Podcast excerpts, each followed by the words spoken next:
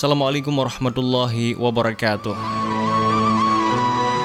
Saudaraku, kata-kata adalah doa.